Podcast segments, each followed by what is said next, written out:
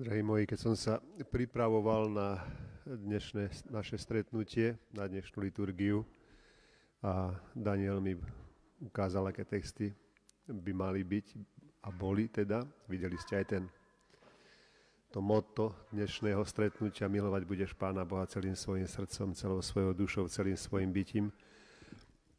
Neviem, ako vy, keď čítate túto časť Kristovho vyjadrenia, sa cítite, ja nie je dobre hoci svojím spôsobom som profesionál, ale že by som mohol tak nejako spokojne si položiť ruku na srdce, áno, toto robím, milujem z celej svojej duše. Neviem, či aj vôbec by to niekto mohol povedať, lebo veď Kristus prišiel pre nás, ktorý potrebujeme lekára, pre hriešnikov. A tak môže byť za tým niečo viacej, len aby sme to nemali ako kritérium, ktoré nás skorej zneistuje, možno aj vedie do nejakej depresie. No kto už z nás naozaj miluje Boha celým svojim srdcom? Ste tu taký niekto? Tak ak ste, tak blahoželám. Ale zdá sa, že ani Biblia nám neponúka tento obraz, pretože aj samotní apoštoli, ktorí boli Kristovi veľmi blízko, vieme, ako sa zachovali napríklad v Gecemanskej záhrade, všetci ušli. Pod krížom bol len Ján, ostatný Peter zaprel pred slúžkou, Takže samotná Biblia ako keby nepotvrdzovala Kristové slova, alebo keby skorej povedala, no na jednej strane áno, milovať Boha všetko, a druhej strane, ale takýto ste, takýto sme. A druhej, ale musíme si uvedomiť, že Ježiš tieto slova povedal v určitej súvislosti, v určitom vlastne keď, dialogu, keď nejaký farizej ho chcel pokúšať. A bolo prečo? Vieme, že Židia mali veľa príkazov a zákazov, vyše 600, aby to bolo také jednoduchšie. No a každý z nich bol dôležitý, samozrejme, vieme o umývaní rúk, vieme o tom, že ako trebalo sa správať, e, keď sa išlo do, na bohoslúžbu, by sa nesme zašpiniť, nebolo možné obchodovať a keď tak potom bolo treba urobiť očistný kúpel a, a veľa, veľa takých predpisov, ktoré sa aj spomínajú v Biblii, umývanie čiaž, pravda, je šabatný predpis tiež, tak fakt, ktorý z tak je dôležitý? Mohol by som sa opýtať, ktorý je pre nás tiež dôležitý. No tá nedela, hádam, je dôležitá, teda aj prísť eh, na stretnutie s Bohom. A Kristus to posunul do, na rovinu, ktorá naozaj presahuje všetko, lebo dáva zmysel tým predpisom. Samotné predpisy by skôr boli zväzujúce. Naozaj milovať Boha, keď sa tak predstaviť, čo všetko by som mal robiť, je zväzujúce, lebo to neviem tak vždy zachovať ale mám ho rád. A toto povedal Kristus. Ako keby si mal vždy mať tak fokusovať, vždy mal mať na pohľad na to, že či máš Boha rád, ako vo vzťahoch. Máš toho človeka, s ktorým si rád.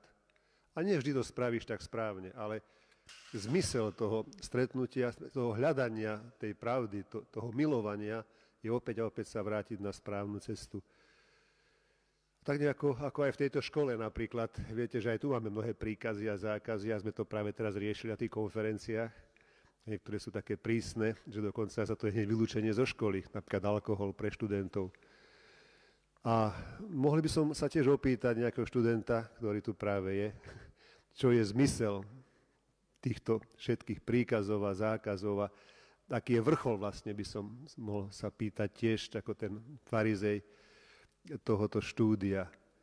A keby som teda bol taký dôsledný, ako Kristus povedal, no na vysvedčení musíš mať samé jednotky. Každý rok. Keby to tak bolo, že musíme prepustiť študentov, ktorí ich nemajú, tak by sme to mohli skončiť s touto školou. A pritom to je vraj dobrá škola. Ale nejde o to, aby tu boli sami jednotkári. Našli by sa, ale toľko zase, aby sme mohli pokračovať ďalej.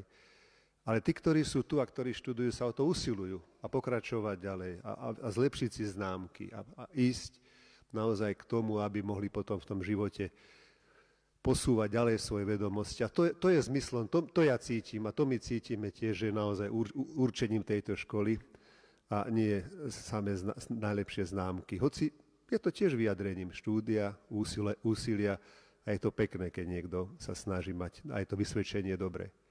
Takže to som tak poslal tej civilnej roviny, ale chcel som tým len toľko povedať, že vlastne o tom hovorí Kristus a nie o tom, aby sme boli stiesnení, lebo nakoniec prečo prišiel Boží syn?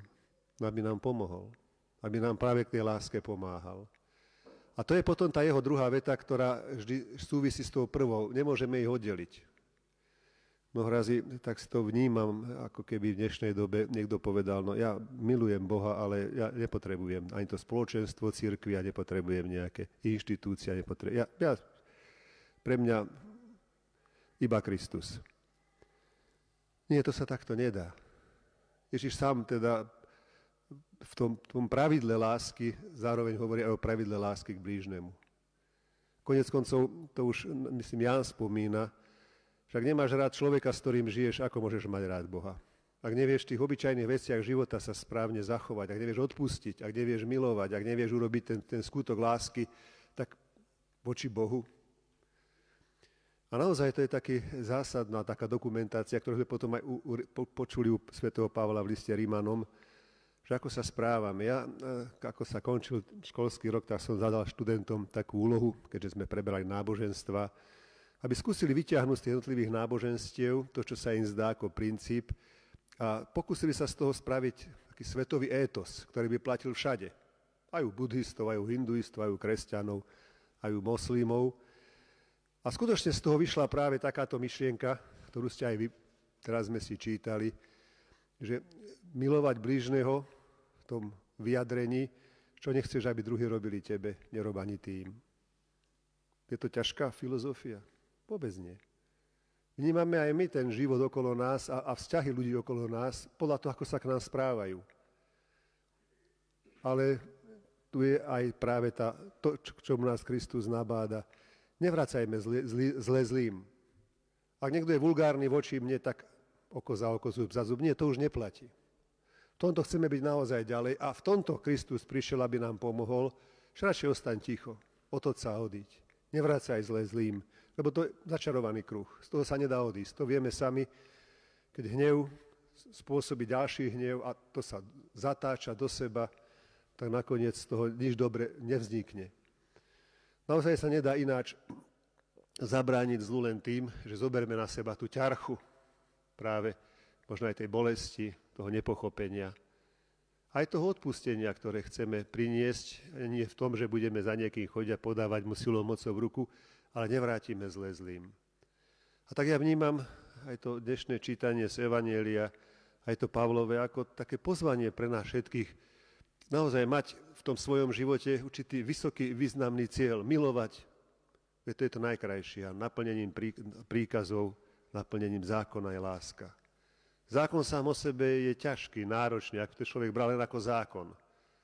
Ale ak za tým vidí tento zmysel, tak ako aj do školy chodiť, nie preto, že tu musím, lebo to je príkaz a musím skončiť strednú školu a neviem, aké iné predpisy, však nakoniec stredná školská dochádzka není povinná, ale predsa len je to znakom už tej inteligencie, schopnosti. Ak by to len takto malo vyznieť, tak je to málo. Ak to, ak to nie je o človeku, jeho vnútornom prežívaní, o zmysle, o, o využití talentov, ktoré má, ale to už je veľmi osobné. A to sa mi práve páči.